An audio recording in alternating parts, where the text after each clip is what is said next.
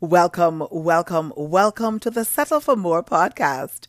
I'm your host, Nicole Wright, and I have designed this space for you. Yeah, you, the woman who is ready, ready to walk out on her fears, step into her dreams, and own her power by shifting her mindset from feeling not enough to taking action and to becoming more than enough whilst settling for more. Well, hello there and happy new year. Of course, I can still say happy new year. It's the last day of January. So I think I'm just in time. I know it's been a while since I've done a recording and things just didn't go as planned. I was hoping 2021 would have been the year where I would have been recording every week and just getting things done. But that didn't happen. Between the highs and the lows and trying to really solidify what I truly wanted to talk about in 2021. The year just went by. And I have to tell you that 2021 for me was an interesting and unforgettable year. On September 20th, 2021, I lost my dad to COVID. It was one of the most surreal, heartbreaking, ah, unimaginable experiences I've ever had. Ah, so I, I, I just wanted to acknowledge that. Rest in peace, Daddy. And in addition to that, the organization that I've been serving in for the last four years did some structural changes. And um, in the restructuring, some of our roles were eliminated and um, we were no longer uh, employed to the organization. But I have to say that there's a silver lining to that. So it was just unexpected. And all this happened around me trying to remotely plan a funeral and execute it for daddy, but all is well. And so as we move into 2022, I wanted to take a moment and just share some observations that I've been having as it relates to or dreams or goals or just doing the things that we say we want to do or having the things that we say we want to have. And I don't know about you, but sometimes I find that if we're not careful, we get caught up in a cycle. You know the cycle I'm talking about. It's that cycle where you have been talking down to yourself for a while. It's that space and that cycle where every word in your mind points out your flaws, your mistakes, to where you think you're going. Uh, it also tells you that you're crazy for wanting the things that you want. And if you don't have those things already, you'll never get them. It says, Who are you to want these things? Yeah, a lot of us are plagued with negative self talk.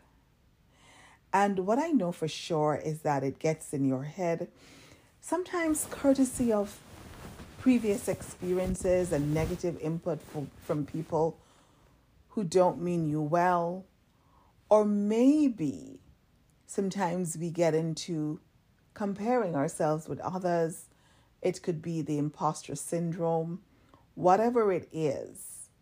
Once it's there, it plays the same song on repeat.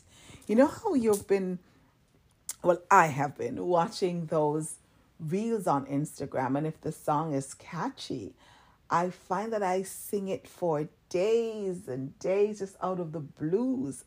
Like I think the one that is going on in my head now is she wanna bam bam. Ooh, she wanna G with the big boys. I don't even know what they're saying, and I sing it all the time. Till Joshua is even joining me now. Every time I go, she wanna bam bam, he goes, she wanna G with the big boys. So the negative self talk operates in that way. It plays the same song over and over and over again on repeat. And as time goes by, it somehow seems to get worse. And you're retelling the same phrase or the same thing to yourself over and over and over again. In those moments, what happens is your dreams stall out and you find yourself doing very little. It is time, self leaders, it is time, CEOs. It is time for you to take your life back and end the negative self talk once and for all.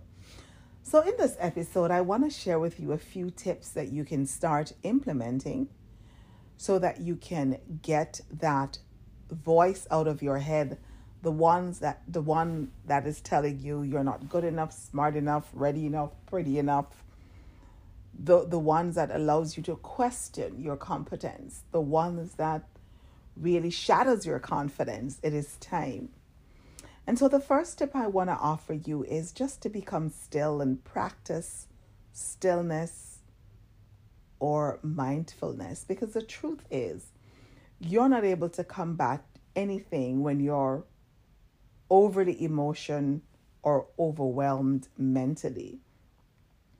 So, breathing has been one of those things that I've been practicing. I'm actually a part of a group on Clubhouse that gives me notification five times a day for only five minutes called, called Pause, Breathe, and Reflect.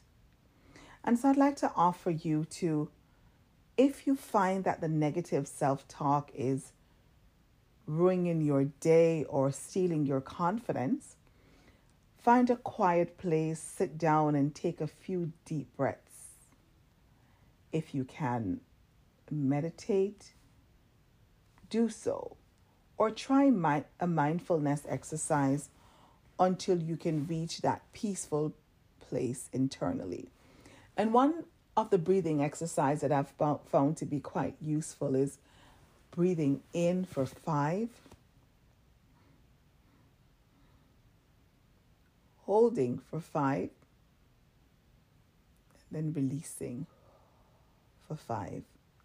So I want to offer that to you the next time that voice creeps up. I'd like to also offer that you observe your thoughts. Don't try to avoid the negative thoughts but observe them. Listen to what it's saying to you. What area or aspect of your life is it informing? Because there is a lesson there for us to learn. Whose voice does it sound like? So you may want to start thinking, hmm, this sounds like the voice of a teacher I had back in elementary school. This sounds like the voice of a bully that I've encountered. This sounds like the voice of a mean boss that I had. This sounds like the voice of my mom or my dad or my aunt or an ex. What is it saying? And whose voice does it sound like? I want you to go a little bit deeper with my third tip, and that is to explore the root cause. So ask yourself, what is it this thought representing? Where did it come from? Is this probably from an expectation that you put on yourself at some point, or does it come from someone else entirely? So, where is it coming from? Interesting, right? I'd like to offer that as you go through the process that you get into the habit of getting rid of or dropping unreasonable expectations. Sometimes we try so hard to be perfect. And sometimes the expectations that we place upon ourselves are not realistic. So if you find that you're in that space and you're recognizing that your expectations are not realistic, ask yourself is there a more reasonable expectation that you can put on yourself in place of this negative thought that you may be having? The next tip I want to offer you is to turn it around a little bit. What could be the positive counterpoint to this thought? So, for example, you may be thinking, oh my God, I'm so bad with money.